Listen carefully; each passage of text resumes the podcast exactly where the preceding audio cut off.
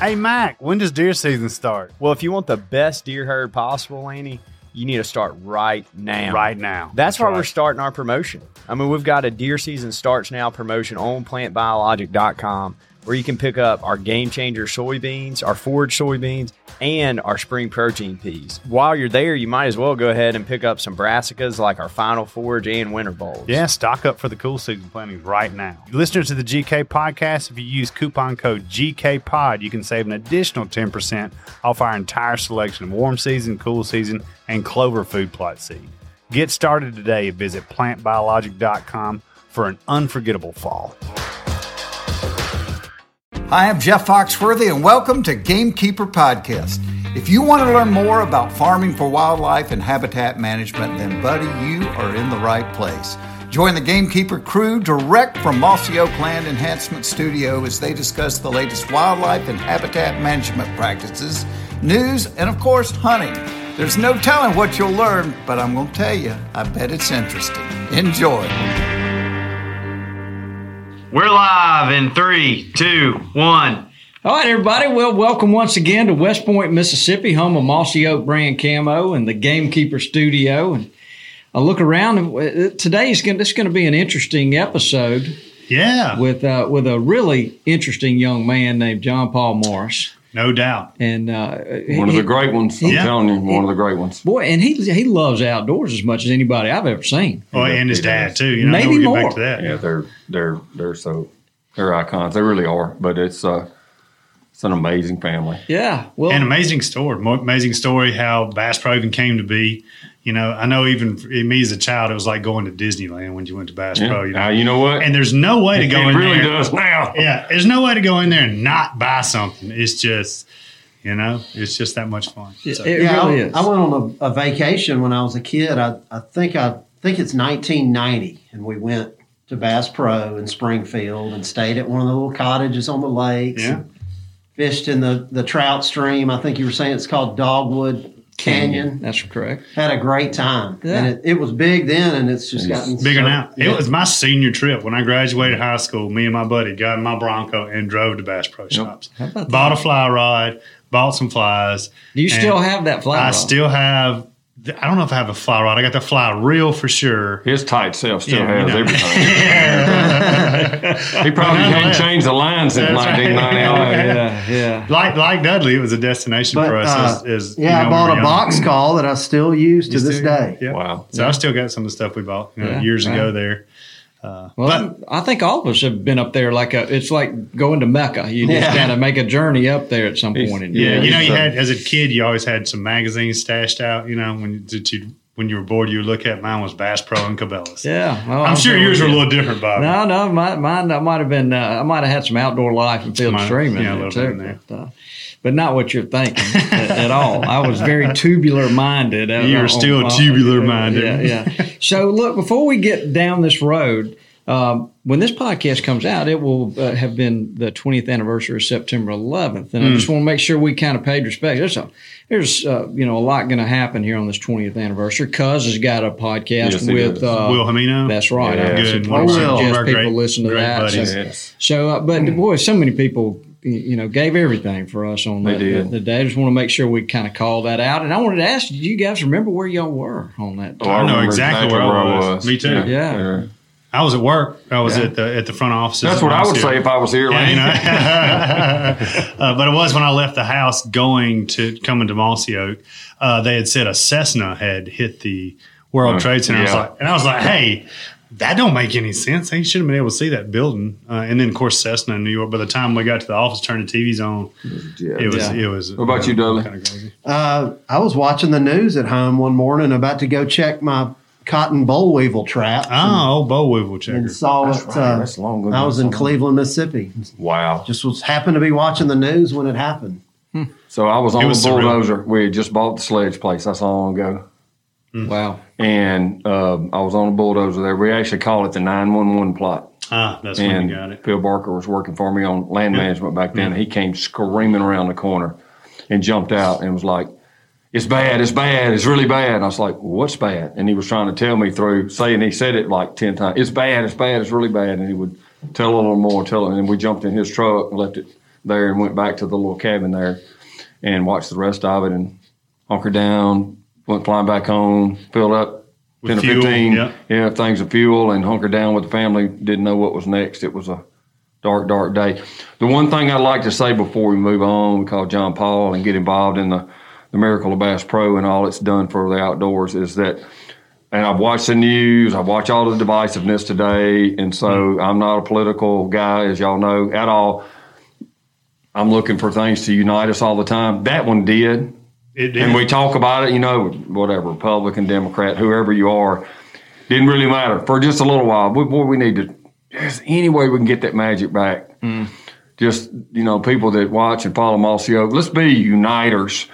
And the thing that unites all of humanity over anything else, and I promise you, if there's a wiser guy that knows this, that walking than Johnny Morris and then John Paul, there, I don't know of them, is the earth we live on. It unites everybody. You know, it's the common hunting, non-hunting, right. whatever. We all have to care for the earth we live on, or we won't even exist as a humanity. So, you know, that's first and first and foremost, and that's the backbone of what conservation really means. So I just kind of flipping nine one one to pulling us all together to trying to make sure everybody, all the Mossy Oak people out there, and we love y'all, is let's be the uniting force. It's so easy. Mother That- Nature can that- do it for all of us. Amen. That makes too much sense. It's, Yeah. it's so easy to say something negative, but Yeah, no agenda. be, see, be positive, you know, and, and lead by example. yes, Yeah, that's right. Well, look, before we move on, we uh, there's a segment that we hadn't got to do in quite a while called "Blood on the Biologic." oh yeah, we- but it's hunting because. I'm tired of hearing yeah, everybody yeah. else everywhere, and it's not open season here yet. So, Well, so we had, so there were three guys that I was aware of. Hawkins Mackey oh my gosh, killed a giant velvet That's a way to buck. start it out. Huh? Now, Boy, I'm was that his first? That's his first bow buck. first, first, yep, first Pretty buck with a bow. What a deer! It was just incredible. What a deer! Pretty And- good guide he has up there. Yeah, Yeah, and he got some- some pretty good intelligence. Good, on good ground. Yes. Yeah, sure. So anyway, we want to congratulate Hawkins, but then uh, Michael Hunter and Daniel Hayes. Oh, that's both. right. Yeah, big Kill- elk. kill yep, out in elk. Colorado. On the sure did. Wapities. Yep. That's right. Yeah, that Yep. was some great pictures of them. I And know getting- they had a good Getting to time. be in a Get hunting Daniel- camp with Michael Hunter cooking for you. Oh my gosh! you get Daniel to talk about flying some of it home and the events he had. But We heard a that's, little- little that's more story than you about want to get into on the podcast. But it was quite the adventure to say the least. Oh wow. Well, you know, it's not easy sometimes to travel No, with uh, no, no, with firearms or Well, he didn't. He didn't travel with the firearm. It wasn't that. He, he mailed it back separately, sent it into the gun store legally and all. But uh, instead of trying to fly it back, but um, it was interesting to say the least. But they had a great time, and uh, you know, Michael had the best week of his life, which coming from a guy that great a guy makes you feel good about doing something for him. He's he's amazing. He's such a good soul. Yeah, yeah, he is. Well, you know, somebody the the door keeps opening over here, and we Yeah, keep, speaking of here Michael, The comes, uh, gamekeeper Next to butchery Ken. crew Yeah, here in the house. comes Sam Kohler What and have we Vandy, and they've got. Uh, They're not far from food. I promise you. not sure what this is, but I think it uh, might be rabbit. T- tell, go over there and tell us what this is, young Sam. This is a smoked rabbit salsa verde chilaquiles. Chilaquiles. What about that, Bobby? You know, Wow. that's Smoked Spanish. rabbit. I saw him when he was out there skinning the rabbit, and it was. Uh, It looks amazing. it Radishes, big old rabbit. eggs, rabbit. That's awesome. Man, Mr. Fox was here, my dad would say, "Hey, that, that old Sam, he's a regular Chef Boyardee now." Hey Sam, thank you. Why don't you Thank you, stay in Sam. here, Sam, so we can? Uh, we'd love for you to hang around with us if you would, just a little bit, unless you need to go do the dishes or something. But Vandy's got those. Yeah. Randy's got the dishes. well, that looks awesome. It's in an iron skillet. Man, I, I love the way an egg looks with a jalapeno. I got a and some feeling he's familiar with this around next it. yes anyway, too. Yeah, that's true. Is that Hassan Pfeffer? Isn't that what you were saying I earlier? I think that's a German way to pronounce it. Yeah, yep. So uh, look, What's Hass and well, pepper? Hasenpfeffer, I think is it's that? rabbit in German. I don't know Oh. why I know that, but it just popped in You know my what head. gamekeeper Y'all is in German? Y'all are ADD in now. Let's get on topic. Jägermeister. I Oh, think. look at there. Yeah. That's a possible sponsor. Yeah. You know, Lanny, I'm tired. I Okay. spent, I dreamed of mufflers all night last night, Mufflers. and I woke up exhausted. Boom! Boy, that's a good one. Edit, that has got to be edited out. that's just cheesy. That sounds like a Murray Show's joke. it does. Yeah, hey, he's well. had some pretty good ones lately. Okay, so I'm gonna text John Paul and tell him we're gonna call him. He wanted a heads up. So here we go. Bring it on. This is a landline. Should sound great.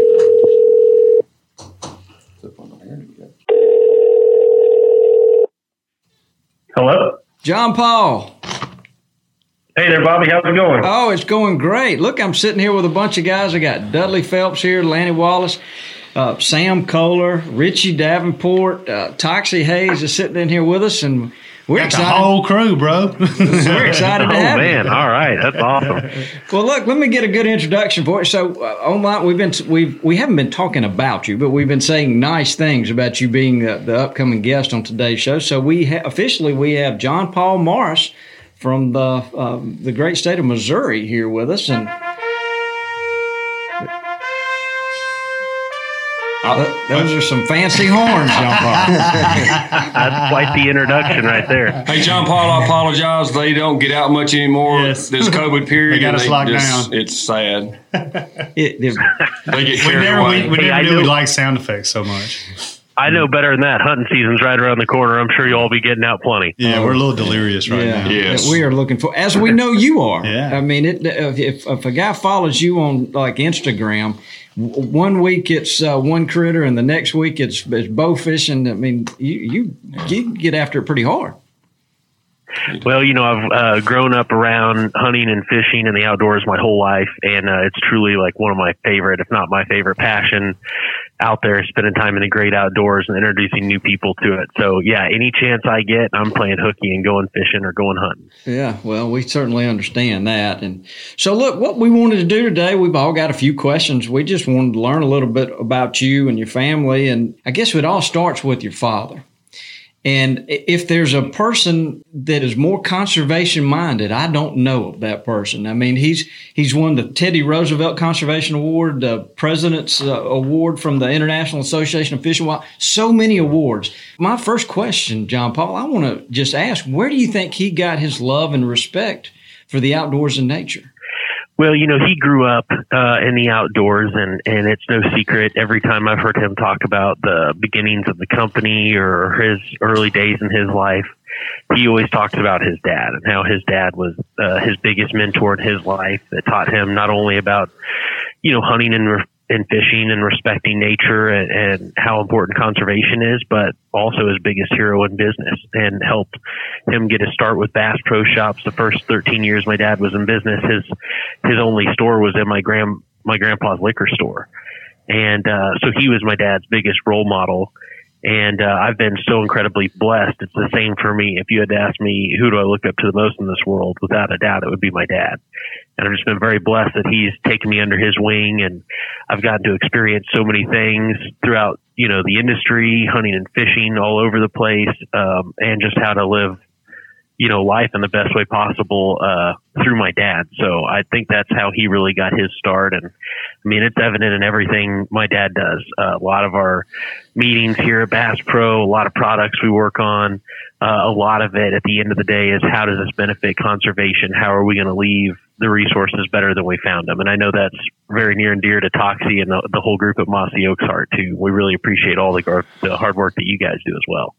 Yeah, John Paul, he's you know he's no secret to the world. I, whenever I get a chance to talk about, it, he's he's definitely you know I'm I'm similar to you. I'm so blessed that my dad is my number one hero and best friend, and I feel like my kids are in a opposite way, you know, in the younger generation too. But outside of that, you know, you're I look up to what your dad has done. It's it's uh, you watch somebody and you know this better than I'll ever know it. Although I'm looking at it from you know whatever a couple of hundred miles away and it's under your nose every day. He just always sees things that others miss, and they talk about he's got such great vision, and he does. Part of it is because he's got uh, he's so brave, and when he decides to do something right or wrong, he just goes and does it pretty much, right? and so, but yeah, he that's can, right. There's no doubt about it. yeah, it's amazing. But I've noticed that it's not just that vision. How did he know that it would turn out like that five or 10 years from now? He can see things in the moment that everybody else misses. and that's a that's a Well, piece that- of vision that, that I think people just don't understand. When you talk about vision, that's a whole different element that I've never seen. Honestly, of course, I'm in the outdoor industry. I've never seen anybody like him. It's just so amazing, honestly. you know he always says it takes uh, it takes partnership to achieve great things Yes. uh, in conservation, and I think that's maybe one reason he's been so successful in being an advocate for conservation is that he's been able to reach across the aisle and pull in people from we don't like it involved in politics, but pull people from that side in, pull the industry together, and the biggest thing is pulling our customers together having them help round up at our registers for conservation is a huge driver of of funding and support for a lot of these organizations. And how do we collectively get all sportsmen and women's voices together to speak up on behalf of the outdoors? And I think mm-hmm. that's one thing he's always been a big fan of and a big supporter of. And I think that's one reason that he's been successful to, you know, implement all these great conservation projects and support. It's just mind boggling what all he's done. It's just amazing. Well, you know, and I would highly encourage anybody that he's they've built this thing called the Wonders of Wildlife. It's incredible. Amazing. Yes. It, so you, if you're listening to this, you have got to travel to Springfield and go to this thing. It's it's an aquarium, and then it's all the wildlife. It is just absolutely incredible. And Lanny's bookie's calling us again. I swear. I got on Do Not Disturb. Well, but I would highly recommend that. And I think a couple of guys in here have been, and, and that John Paul, that has had to be a lot of fun to watch that thing come together. Oh wow. Uh, it's been awesome to see it come together. And then probably the coolest part about it, though, is seeing how many young families and how many young kids get an introduction to the sports of hunting or fishing in a positive way. You know, it's not Bambi where they see a deer getting shot by a hunter. It's, hey, hunters are the true conservationists. They're doing more to protect and, and grow these pastimes and, and populations than anybody else out there. So it's been really cool to see. And it does get a lot of really young kids, you know, elementary school age kids genuinely excited and invested in what's going on in the outdoors. You know, he he again, uh, he could see beyond just the the importance of um taking care of you know what we have, and you know, being a conservationist provides you better hunting and better opportunities. He, he, he saw beyond that, and John Paul, right before we came on the kind of the preamble of this, we were talking about nine one one coming up, and my comment was, let us as you know our Mossy Oak family and people, let's and I know you'd be the same. Let's let's let that nine one one. The one thing that happened in all that tragedy, we were all united for a little while at least. No agendas. Everything was, you know, one for all. And uh, the the only thing that I can think of, and it's one of the things what I'm getting at is I think your dad doesn't even talk about it. He just knows is that it's beyond taking care of the critters. That the, the the caring for the earth and conservation is the one chance we have to kind of unite the whole country. You just kind of touched on it, and so my saying that was like, let's be sure to be mindful on this 20th anniversary about how we all pull together at that period of time. And if we got a chance to continue that, whether you hunt, you don't hunt, or whatever, everybody should know and love the earth and taking care of it because that's what conservation is. Hmm.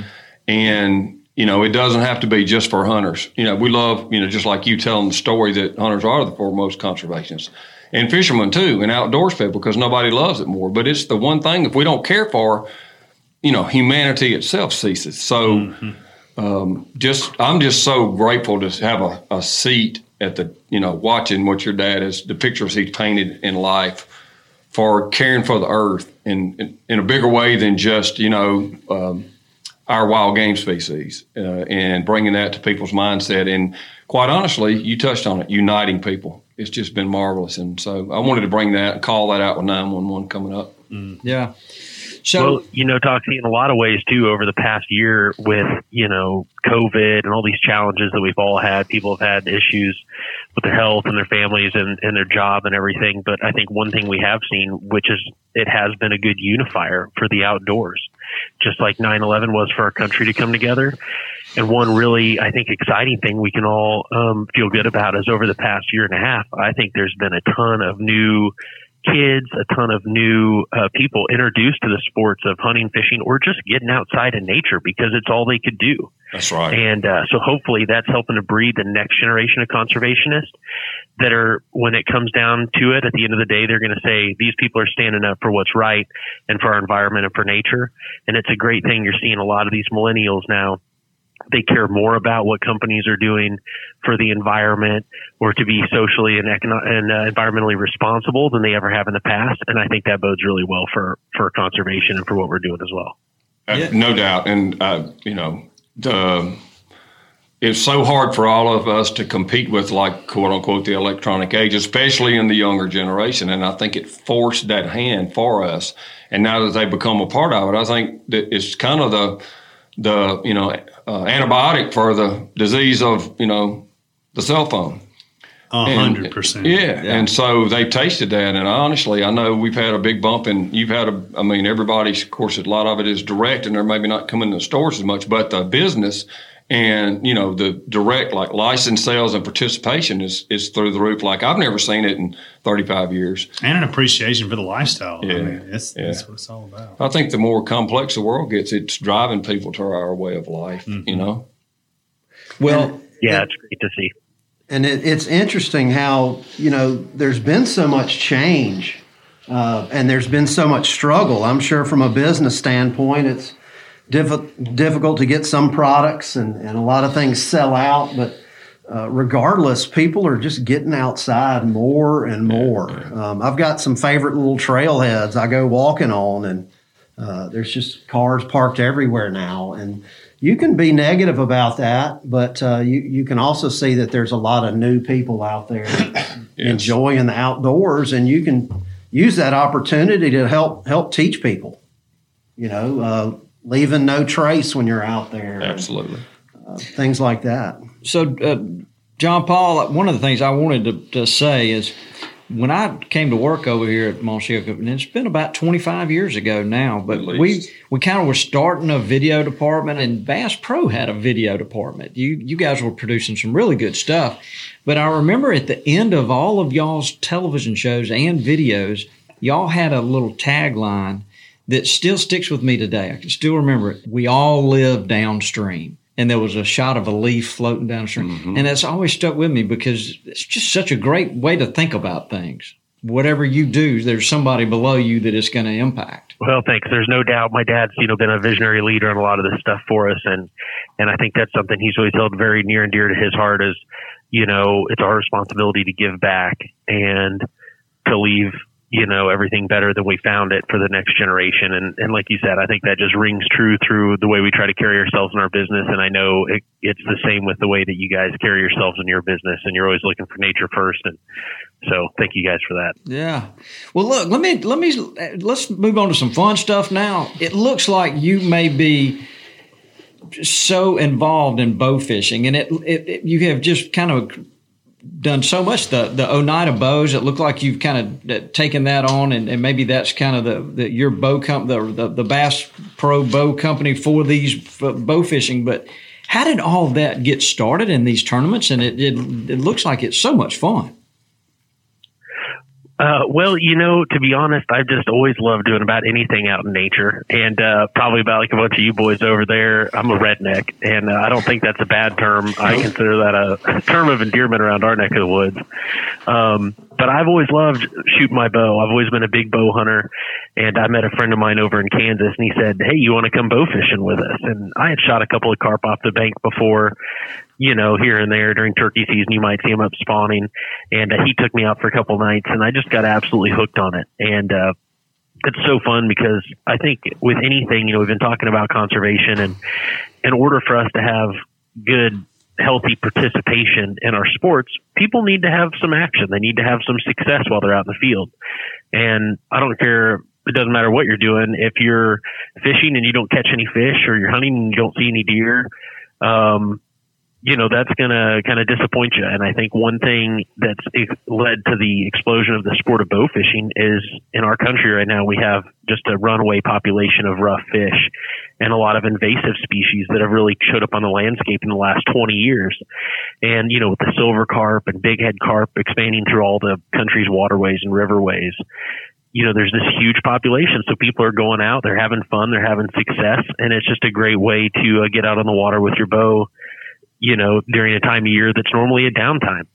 And, uh, so I've just really gravitated to it. And, uh, there's this great company, Oneida, you mentioned, and a gentleman, uh, from Michigan owned it, and he was getting up there in age in his mid 80s and got to where he couldn't shoot bows anymore, and his family didn't care about it. And uh, I heard he might have interest in selling the company, and I went up and and spent some time with him, and he was just a great character of, uh, of a guy and, and spent hours with me talking about all the stuff he had done over the years and all the projects he tried and failed. And so, uh, it was actually a project I took on my own. We sell them at Bass Pro, but it's a separate company. And so that's been a lot of fun. My passion for archery kind of led me to that. And, uh, and it's kind of a blast. You know, if I get burnt out on work over here for the day at base camp, I can slide across the road and go build a couple of bows or go have some fun with the guys in the shop. So. Oh, wow. Awesome. Yeah. Yeah. That, that company has been around a long time. I remember. Yeah. One of the oh, first. Yeah Absolutely. Yeah. The Screaming Eagle. They refer to that as a lever action bow. Is that correct? Yeah, exactly. So it's kind of like a hybrid between a recurve and a compound. So you kind of get the smooth draw of a recurve, but the power that you get from a compound. And so they've been, they were really popular in deer hunting in the 80s. Like you mentioned, they were kind of the fastest bow out there at the time. So a lot of guys shot them. And then over the years, compound bows you know, made a ton of ground uh, with you know innovation and R and D. And while our bows might not be the most common you see out in the deer hunting woods, if you go bow fishing among your serious tournament bow fishermen, you won't see another bow out there in their hands beside an, uh, an Oneida. And uh, so it's been really cool to see that. And then another little fun thing is, you know, my dad started Tracker Boats, and his whole idea then was let's come up with a great value package to get guys out on the water and their families out on the water fishing for an affordable price. And we took that same kind of mantra to bow fishing. And we are actually the first company to come up with a turnkey bow fishing boat through Tracker that people could go buy in our wow. stores. And that's also been really successful. And it's been great to see how many people you know, got into the sport because they saw one of our boats and all the lights at the stores and it kind of uh, got them excited about the opportunity. That's awesome. I was going to say that before you came out of your mouth. I was thinking, what a genius way to get new people into the sport because we we all in business talk about that, but it's not that easy to do. And you know, you put all the tools in their hand in one place, so that's kudos. Yeah, yeah. So, uh, JP, what about so what's what's next? Is, or, or, or, are you looking at bow season or you or elk season? What, what's what you got going on right now? Well, let's see. I'm very excited about any kind of hunting, anything to get out of the office and in the woods. I'm in.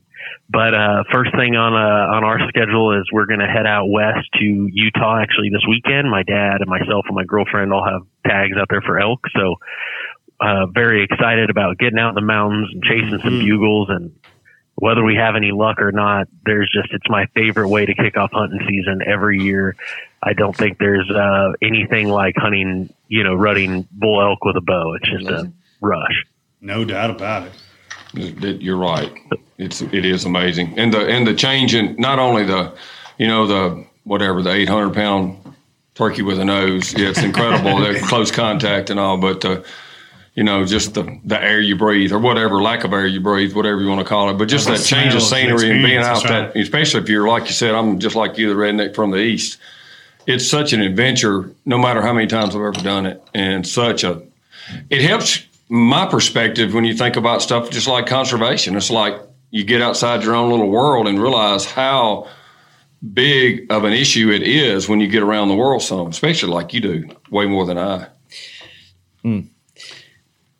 Yeah, it sure is a great way to kick the season off. But you know what? I know we're on the Gamekeepers podcast here, and I would also tell you, although I'm excited about getting out west elk hunting, probably the number one thing more than anything else I look forward to every year is spending time at our own little personal farm in Missouri and all the work and effort we put in, you know, all year long. We've been working all summer and you know, building new food plots, building new waterfowl levees here and there where we can, and to see that all pay off in the fall and to spend time you know, on our own farm. I know how special it is to you, Toxey. It's, Oh. I always hear it's one of your favorite things, spending time on the tractor, doing work on the land, and I'm That's what he does. Yeah, we're yeah we're all ate up with that. Um, Yes. and uh, you know we were talking about fishing a minute ago. I remember hearing that you were experimenting with making fertilizer out of some of these rough fish you were shooting.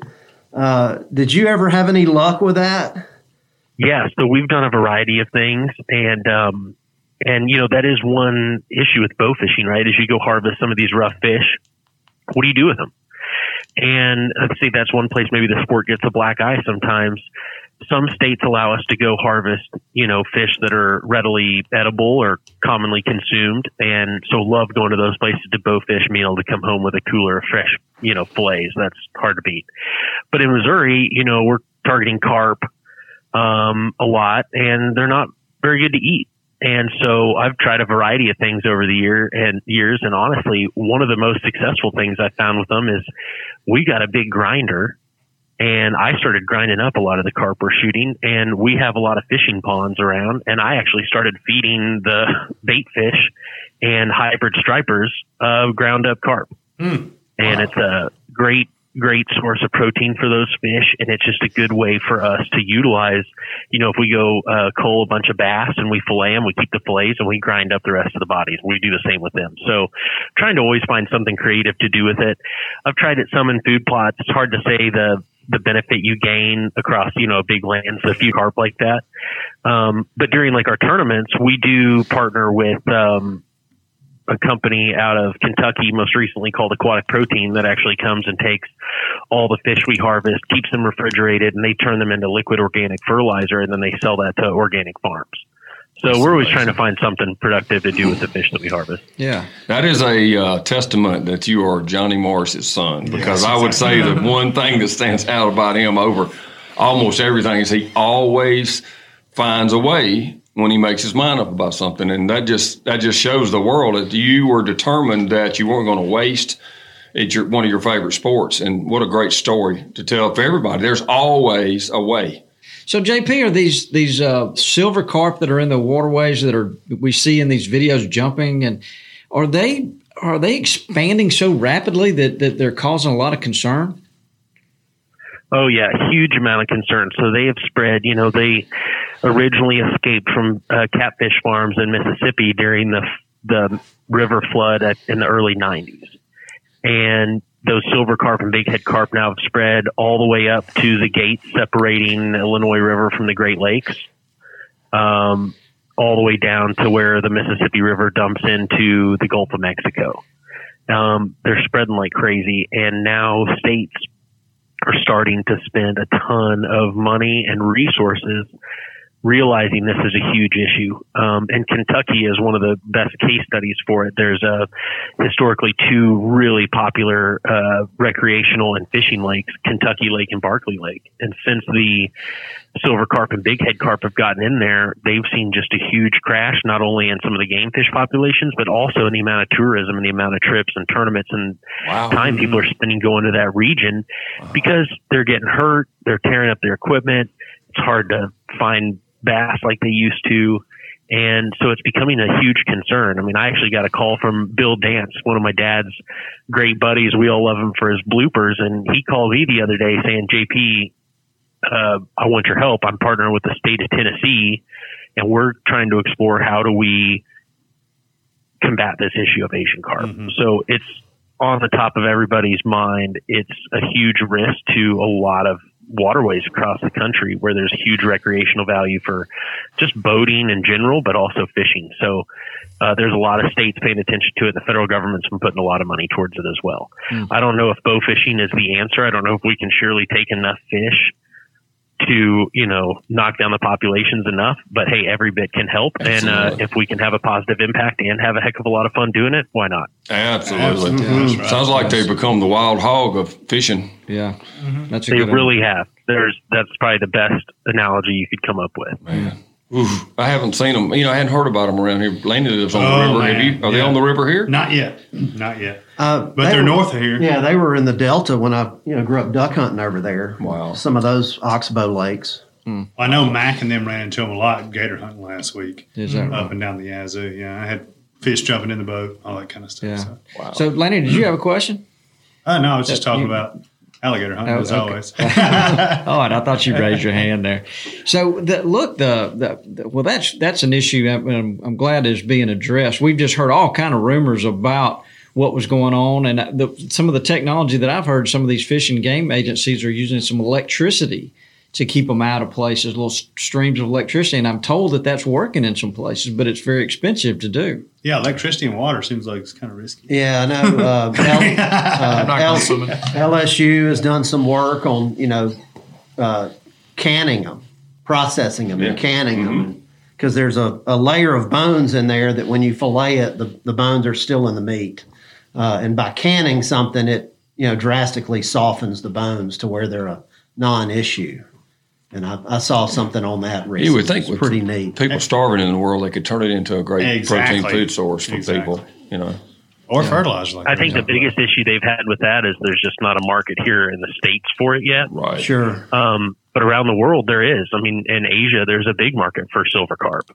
And so I think that's partially on us to just continue. And I think there are a lot of universities that are looking into that, right? How do we promote this being an edible food source?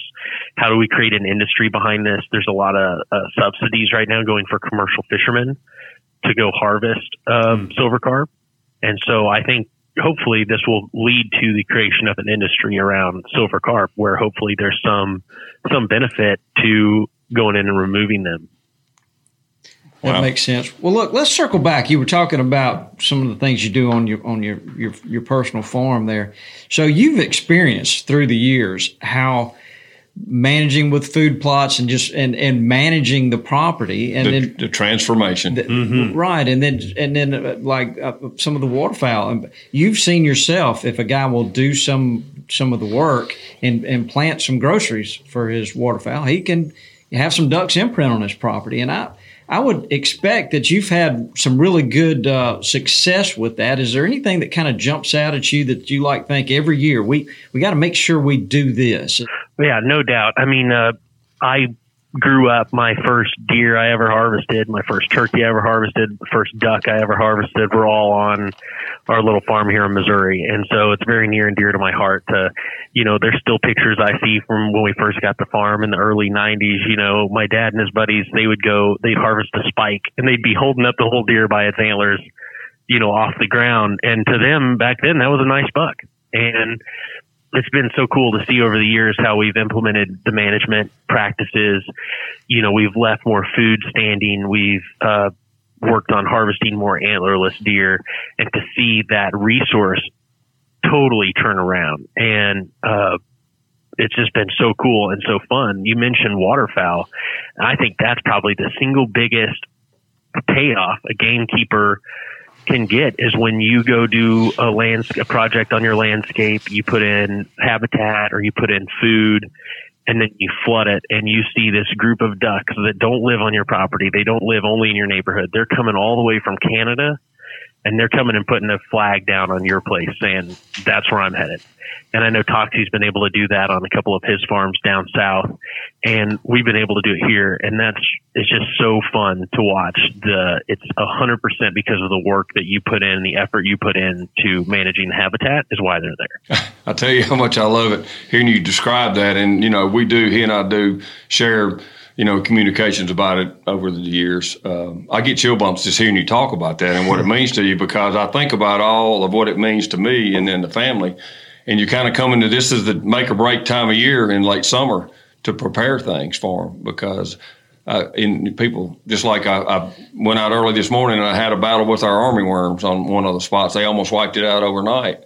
And people ask me, why are you're so frantic about the waterfowl stuff? And it's you, you just hit on it. I mean, the deer are already living there, turkey's are already there, and we want to care for them and do all that. But it's different when you're setting the table for guests from another country. you know, if you don't set the table, they're not going to come eat, and you miss them, and it may take years to imprint them or have another shot at them. So I kind of if you know obsession wise that one for me is so critical i worry so much if we miss a year especially this far south in today's world of warmer winters that we uh, will miss them so it is so much fun it is i am so hopelessly addicted to getting it ready for them. it's, it's almost a joke around here. Oh, his eyes are lighting up. Oh, yeah. Okay. Hey, I'm with you. We just got done. You know, it's been really dry around our part of the world here the past like month and a half. And so it's got me really nervous about, you know, EHD and hemorrhagic disease because that's been more of an, an issue the past decade or so um, up here in the Midwest. But it did allow us some good dry time to get in and get some habitat projects done in some wet areas for waterfowl. So um, you kind of mentioned on it, you know, late summer is kind of the make or break time. And, uh, you know, while it's maybe been tough on some of our food plots or getting some stuff growing, it's been a great time to get in and do some projects we wouldn't normally be able to do. Wow, that's good. That's that's exactly our biggest. We haven't had a dry summer in a couple of years, and of course that beats too much of a drought because we're trying to grow more soil plants and they have to have moisture. But it's been so wet, so repetitively here, we've had trouble getting in to do any project. So I've just been trying to sustain what we have. And honestly, this year I've done more, uh, you know, weed control herbicide use in planting. When we've got some crop stuff that we were able to get in with some standing corn that'll be there for them.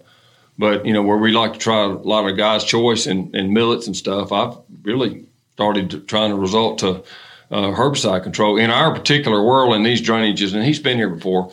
Um, we have so many plant species; it's just dizzying how much we have to compete with, and you do in drainages.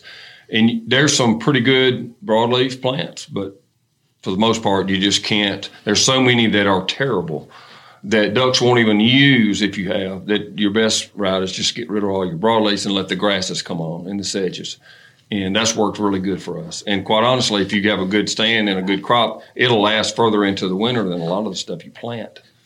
You know, And that's you know we, we call them duck holes around here, but it's it's really a wetland, and it is so you're exactly. you're creating an awesome spot to hunt ducks, but you can see little shore birds running around in February. Snipe, yep. Yeah. Uh, j- uh, we don't have a whole lot of, you know, our wetlands are diminishing. And so all these little duck holes we're creating are uh, helping the big picture out. And, and it's a lot of fun to do the work too.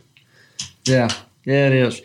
Well, John Paul, we sure appreciate you coming on here. Is there anything that uh, that's going on up there that you wanted to mention that uh, that, that we hadn't got to, or uh, anything? Well, you know, one thing we started off touching on, you know, some conservation and stuff that we're doing, and and one great thing that came out of Bass Pro and Cabela's coming together was the adoption of Cabela's uh, Outdoor Fund uh, to Bass Pro Shops and to our customers, and that's the program we allow our customers to round up at the register, and all that money goes to fund conservation projects. And uh, I know I've been seeing it uh, on the Gamekeepers TV show recently. I've been hearing it across the industry from a lot of people on how, you know, certain species are struggling. One of those being the eastern subspecies of wild turkey. Yes. And a lot of the resources that we put out there in the past have been reactive. We have groups come to us with, "Hey, here's we'd like to get funding for this project or can you help us with this initiative? And we're happy to do that. But i've also started pushing the team to be more proactive and saying how can we partner with more with an nwtf and more of these state agencies to figure out what is going on with the eastern wild turkey? Instead of just focusing on chronic wasting disease which is a big deal um, but maybe doesn't have the impact today that it potentially could have in the future. But there's not much talk going on about hemorrhagic disease and ehd you know so we've been trying to push the envelope on some of these state agencies and what are the biggest issues facing hunters today. And not only spending our time and effort on on you know habitat or on small little projects but what's going on across the landscape and how can we be a bigger advocate to push for hunters you know rights or or to get stuff changed so that hey the eastern turkey can come back or is there something we could do around EHD? So I just wanted to throw that out there because I think it's something great that our success has allowed us to come together to do, and that's to help lean in with all sportsmen and women across the country to help, you know, lean in on these hot button issues and figure out how can we make a difference. That's a great comment. I'll blatant plug for that right now. But yeah, I can see a lot of people would get to the cash register and hesitate. It's like, hey, you know, it was 90 cents or something like that. And what they don't realize is that it's kind of like my vote doesn't count. Well, you know, that's not an excuse for not voting. The world may not realize the massive amount of transactions that take place with the entirety of their enterprises. And I promise you, if everybody will round up like he's talking about, it will it will make a huge difference. And I just wanted to put that out there for all the people following Mossy Oak. Be sure to do that because it actually will make a difference. It may not be but a few cents, but I promise you, you don't you take for granted how many transactions there are, and he can speak to that. I could also say. Um, you know, I, would love to have uh, say so and where monies are spent for conservation. There's a lot of great conservation groups but you couldn't put it in more trusted hands than the Morris family and the Bass Pro team. I'm serious. He just Absolutely, spoke to that. Yeah. So if you carry, it's just so easy to do. It's just add that little bit to when you check out. Oh yeah, that, that, boy, that may have been the most important thing that we just talked yeah. about the whole time. Yes. Well, that that's awesome, JP. It really is. And I knew when we, if we could, if we when we got you on here that we we'd learn something from you. And we, we look, we're just big fans. We re, we really are. And look, if you don't mind, I think folks ought to follow you on social media. It, it, I tell you what, you've got a neat little handle that at Pro Bass JP. It's Uh, it seems backwards to me, JP, but that's what it is. Well, rednecks from around my neck of the woods have been calling it pro bass way longer than they've been calling it bass pro. they, do, they do down here too. I was going absolutely. If you're going to follow him during hunting season, you better put your tennis shoes on. Uh, uh, he's going to get after it. he's going, yes, sir. Yeah. Every time you look up. Yeah, he does. You know, I've when I first met him, I heard him refer to he kind of grew up in a bait shop, and I thought that was the, the neatest thing the, the way he, he put that because well, now, actually, the truth is they did. It, well, it might, was a little bigger than average bait shop, but it was. Yeah, it is. Real it, big one now. It, it, JP, we've enjoyed having you on here for sure, and we sure appreciate all that you that Bass Pro and Cabela's does yeah, for the yeah. industry so much. Absolutely. And I know I know I speak for everybody at Mossy Oak. We just appreciate you so much. And, and would you please tell your father we said hello? Absolutely. I sure will. I'd love to. And thank you guys very much for having me on. We have the greatest respect, Toxey, for you and your family and the whole Mossy Oak family. You guys go above and beyond representing, you know, the industry and the sports we love and conservation. So thank you guys very much. And I look forward to hopefully spending some time in the woods with you guys before too long. Absolutely. Getting that duck blind. That's right. Yeah. Okay. Thank you, JP. All right. See you guys. God bless. Yes, sir. Boy, I mean, just listen to him. He's just, he's just He's a smart young man. You know, yeah. Uh, we're lucky. I'm just telling. I say it all the time. I'm not patronizing them because they're partners and customers and all that, but we're really lucky as sportsmen to have them, right, wrong, or different. Whether you you may be out there and you're a retailer that competes with them, and I get that. But again, I go back to what I said earlier. The thing that they're far over anything else is the great uniter for all of us, and we're lucky to have them, and we're lucky that he carries that torch. Right. He is so mm-hmm. a common thread with his dad, and so they're so close and they're so tight. But then he brings honestly another element to that, transitioning all this into the age we're in and together. It's just, and I know there's a massive smart team now, especially with all the things in the last ten years. But I just, just for the public, I'm telling you, always be if you hunt and fish and you love the outdoors, be grateful for the Morris family and be grateful for the person that John Paul is carrying that into today for his dad. Yeah. Because he's so good at just staying out of the way and letting his dad, because he is such an icon. But I'll be grateful for him out there and, uh, you know, support him any way you can. What he brought up is just so easy for all of us, including me. When you buy from him, round it up, it makes a big difference. Mm. Yeah, it does. Well, look, so let's do this. That was really good. I enjoyed that. Why don't we ask, get get Sam over here to explain this rabbit recipe that he did and, and what's going on. In the meantime, Dudley can be getting his Ask Dudley question together, and we'll we'll wrap it up with that. So, Sam, what tell us about this? So, this is a smoked rabbit salsa verde ch- chilaquiles. Uh, I keep messing up that word, but chilaquiles. You know yeah. what that is, Bob? I've never heard of a chilaquiles. The good thing about Sam's cooking is not how you pronounce it, but how it tastes. tastes that's right. So what it is, this is a very traditional um, Mexican breakfast dish. Mm. And what you do first is you got to brine the rabbit. So this is a fresh Gamekeeper Butchery whole rabbit that we brine, uh, brine for 24 hours, and then put it on the smoker wrapped in bacon and with a little Mexican homemade rub. Then smoke that for two hours and 15 minutes, and then at the same time we I fried some fresh cut corn tortillas to make the chips. Wow. And then I slow roasted a whole range of peppers and tomatillos. Um, So there's serrano peppers, jalapeno peppers, white onion, um, green green onion, and then those are roasted in chicken bouillon and olive oil. Had those slow roasted, pull them out, blend it, mix the rabbit in with there, shredded it, and then toss in the chips. And then we topped it with some citrus radish and fresh egg and um, queso blanco and Mexican crema. Come on. I, I, was, I just I was I just mean, fixing to say all that's that better than myself. salsa and chips. You know what I mean? That's incredible. It is incredible. It, uh, boy, that for And uh, for the dining public, that will be published. I'm hoping Yep, it will It's- be published. It uh, deserves to be. Woo. Yeah, but it's a great way to reimagine how wild wild game. 'cause Absolutely. A lot of a lot of times people traditionally only think of a lot of wild game species in a certain box, whether you fry it, you grill it, yada yada. But Wrapped in a- bacon. That's yeah. right. You know, I got to tell my the, as we we head down this road of. I mean, it couldn't be a more important thing. Not to Mo- me. Not a, there's not a more important outcome of hunting fishing than you know table fare, Mm-hmm. providing for your family. I still remember a couple things when I was a kid. And I'd been out on my own. I think I didn't ask permission. We, we grew up on a farm. I was wild as a buck. And so I don't know, maybe eight years old. And I'd taken the gun out and I'd taken a rabbit, brought it home. And daddy patted me on the shoulder, just like the Mr. Foxisms that I could write a book about. And he said, Son, he said, the first step in a man, a boy becoming a man, is when he can bring food home to provide for the family. Mm-hmm. Yeah, real proud of you, son. And I was like, man, I was just beaming, you know. I was just thinking, oh, I killed a rabbit. That's right. And that's all there was to it. But um, especially in today's world, and everybody's looking for what's better for you. I will say tell a second story about our our friend Bob Dixon, which we're mm-hmm. coming up. I guess it's twenty. It'll be well, it's almost twenty years since we lost him, and he's in our thoughts and in our Every day. enterprise every single Sure, day sure. in the life of the Mossy Oak brand, and always will be for whatever if it lasts for hundreds of years.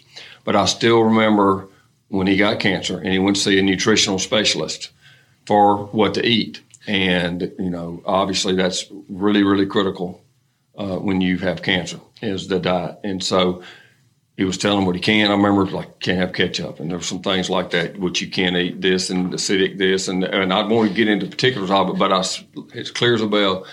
He said, "I have to ask you this, Doc. It's like we eat so much wild game, and I just I got to know because we deer all the time, and turkey, and squirrel, and fish, and all this wild game." And he looked at him. He said, "Mr. Dixon." I'll just be honest with you about that wild game you eating. And he was scared to death of what he was going to say. He said, if that's all the meat that people ate, I'd probably be out of a job. Mm-hmm. And he was so relieved, but that was the way the guy put it. Mm-hmm. And I just thought that was a story worth telling. Is that's the great white hat of what hunting really should be about, even more than the trophy. And I realized the 100%. exhilaration of a 150 or 40 or 70 buck. And Everybody dreams of Yeah, you can love all of it. Right. You don't have to be for one and against the other, but never lose sight of it. So with gamekeeper butchery and the things we're doing, and it's just you know think more in better ways. I I, I know that I've learned, and even Bob Dixon taught me a better way to pre- prepare mm-hmm. dough backs than I thought. And honestly, if we can help raise everybody's awareness and they're healthier, and it leads to a better lifestyle, and, and they can enjoy the meat more. You know, it just adds for a better life as an outdoors person. So we're going to be working really hard at bringing products and ideas to people in that food and in that consumption arena. Uh, not just providing them for people, but also ideas for them to do with their own game. Well, I tell you what, uh, this young man over here, Oh, my it, gosh. it is just an incredible his ability to cook and his ideas about cooking. So Well, he grew got up the hunting right and guy. fishing too, so he's Right. he's been there and done that. Just like John Paul said, he grew up hunting, fishing, pool, and still is. So he understands how to relate to people that are out there preparing their game. Yeah, no, that sounds great. Well, Yeah, Sam, and it's not just you know fried and, and with ketchup on it anymore. You No. know, what we're bringing, Sam's going to bring to the table is you know Asian influences, Spanish influences. So that's really exciting to see the uh, the the full menu, no pun intended, of what's going to be out there. So he's opening our eyes. Uh, I mean, our Yeah. our horizons Hey are guys expanding. out there, you want to impress your yours. yeah, you want to impress your wife or your girlfriend, you need to uh, uh, log into what Sam's putting out there. yeah, there's no doubt about that. True So- story. So guys can go to is it at Gamekeeper Butchery, Sam? So we have the Gamekeeper Butcheries. You can look- look us up on Facebook, Instagram, and Twitter. But um, if you want to get our recipes, go to GamekeeperMeats.com. You'll they'll have all of our available wild game that you can buy, as well as an ingredient wild um, recipe page where you can look at all the recipes that we're posting from a range of chefs that are constantly putting new ideas for all sorts of different wild games. So go check it out. It's a great place to get your source on everything cooking wild game wise. And last but not least, I'm told that you're about to start a podcast. Uh, is that correct? Yes, sir. So in the next few weeks, a guy will be able to listen to you and some others, Vandy and Daniel and some others talking about wild game cooking, right? Yes, Ingredient sir. wild. Ingredient wild. So it's going to be everything from you know gardening to foraging to wild game meats, and it's going to be a really wholly encompassing in terms of the wild food world. That's awesome. Oh, I'm, I'm so excited. Yeah, about we're it. super excited about it. I it. tell you what, it's another benefit. Uh, get your sons or, or daughters interested, and boy, you'll enjoy some great cooking. Yeah, that's exactly. I've right. enjoyed mine uh, taking off with it, you know, Yeah, well, that's awesome. and preparing stuff for me and Diane. It's so satisfying. You you alluded to it earlier, but I mean, it is you know so satisfying to be able to bring you know things home. And you telling the story of you know Mr. Fox telling you, I could just see how that happened with my kids too. You know, when they killed the first turkey. He was you know, f- even though we just fried it and put a honey mustard on the table, son, he was the man of the hour. You know, he had put bread, Yeah, that's brought a the bacon home. You know, it's so Yeah, that's cool. good. It's important. It It's really, important, It's really important, and it's going to be more important as time moves on. Because, like, and John Paul alluded to it, it's just trying as best we can to perfect that cycle Mm-hmm. of the Earth providing stuff for us and us taking care of, so it's there for it. And At it's the just same not, time. not a better story in history of mankind than than our sportsmen and wild right. game. That's right. Yeah, it is. I, look, you, you made me smile today thinking about a young Toxey and Hayden and and and or can, I can remember back my some of my experiences, but young children Yeah. w- when they're exposed to harvesting something and they just see the benefit of it and they get to eat it, that, that it just kind of connects the dots for them. And Yeah, it's, it really a- shapes them as a human. That's what needs to mm-hmm. happen. Right. So look, this podcast has go, gone kind of long. Do we do we have a ask Dudley question? We can We do. we can throw in here real quick. Yeah. Let's get it going. You got it. Dudley, what is your favorite hybrid oak? Oh, there's going to be some opinions on this one. Sims, and he didn't say exactly where he was, but somewhere in the Tennessee river bottom. So, what is your favorite hybrid oak? Uh, you know, it, it changes so frequently, but uh, it always comes back to one. Uh, we used to call it the Stevens oak, Yep. Um, but it, it's a cross between the overcup oak and the white oak. Um, it's a beautiful tree. Um, it'll grow just about anywhere. It's it's half overcup, so it can handle wetter soils, and then it's half white oak, so it, it's got you know genetics that can handle upland sites. But uh, it just seems like no matter where you plant it, it, it grows like a weed. Uh, it can produce acorns at a pretty young age. Uh, deer and all the other critters like to eat them. Uh, so I've got I've got a lot of favorites, but for some reason I always gravitate to that one. Always come back to that one. Is that one on? Uh, obviously, it's on Nativ Nursery, Yeah, but it uh, sells out every yeah, year. we call it Rainmaker Oak. Yeah. Uh, we originally found it um, in a friend's yard. Last name Stevens, and so we we were calling it Stevens Oak. But we found, I don't know, I know of three, like for sure, because one of the things we, Dud- Dudley painstakingly looks at the trees we've selected to be, before we start actually using them. But I can think of three or four maybe, and we may have lost one of those. So I don't know how many you found other than those original ones I knew about. But um, they're not a lot. They're not as common as some of the other hybrids we find a lot of. No, and they're kind of locally common. The, the few that we found, Mhm. Uh, but it's a really interesting tree. It And, is. uh, it doesn't have a botanical name yet, and I think That's we- one of the only few that we found that no one else has named yet. Yeah, so Well, we need to name that. we thing. need to name We've it. been we've probably been twelve or more years since or fifteen since we Oh, yeah. actually discovered Yeah. it and realized Easily what it was for sure. It's what's really fun to see, and you're right. I need to hush. I'll say, but we we've raised so many of them. You can watch enough offspring and then for sure determine what the hybrid is. That's the easiest If you way watch do them it. for a couple of generate not generations, a couple of years of offspring and look at the variety and then they'll tell you were you right or wrong or was it something different. And so uh, nobody can do that like Dudley. This one definitely is. So we got we got I to know what him Toxey's- Sunday. Um, Toxey's pretty dang good at it too. Yeah, he's real good at it. So I- what's your favorite hybrid? All of them. It's hard. Yeah. I mean, I've always, because one of the, the first thing that cued me into it was the Titan. Sure. which is the swamp chestnut Mm-hmm. white oak cross.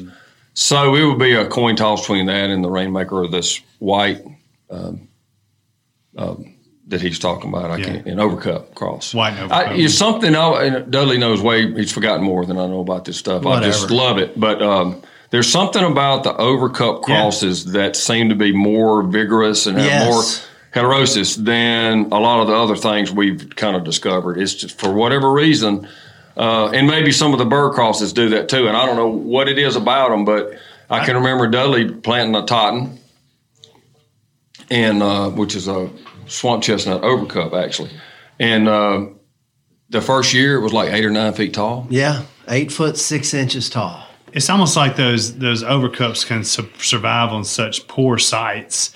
You know, they just have this growing vigor, and you put them, you know, pair them up with a, a better tasting one uh, in a good site, and it's amazing what they do. It really is. Yeah, I think the overcup thing, and, and we got to digress here. But Oh yeah. So the reason they grow You so said- fast, and I- they- we didn't know we were talking hybrids. the reason they grow so fast at a young age, that overcup parent is usually on sites that flood heavily every year.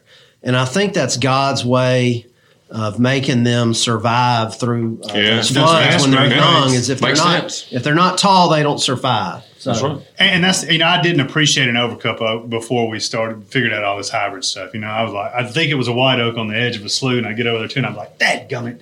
But you know I've got a huge appreciation for them now because they are out there hybridizing and and and with more vigorous growth and producing more mass than you ever thought they could. So cool stuff. fun, fun. Fun It is time. fun. Fun, That's fun. good. Well, thank you, Dudley. What's your favorite hybrid? There it is. There we go. Richie in the house over there. My favorite. What's your favorite oak tree? A pecan. I'm gonna say a pecan. You know, uh, look, I've I've got a lot of memories of, of when I was younger of water oaks, bow hunting water oaks. Yeah, the first one to drop. But I can remember somebody finally explaining the whole white oak scenario and how they dropped about the first of November, and that kind of changed my whole appreciation for oaks. Yeah, Love a white oak. love a white oak. Yeah, Love we do. them all. So, look, guys, uh, this has been a lot of fun. I would encourage people, please, if you enjoy our podcast, or just give us a review on the Apple Podcast uh, page or whatever that thing's called. Hey, and speaking of trees, we just loaded a lot of inventory on the Nativ Nursery site, so go check it out. Check it out. Got some new species.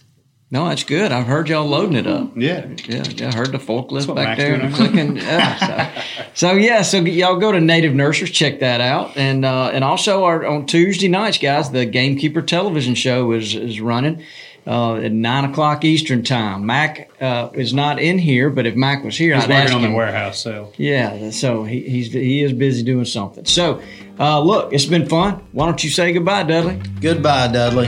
Get us out of here, Richie. Thanks for tuning in to this week's episode of the Gamekeeper Podcast.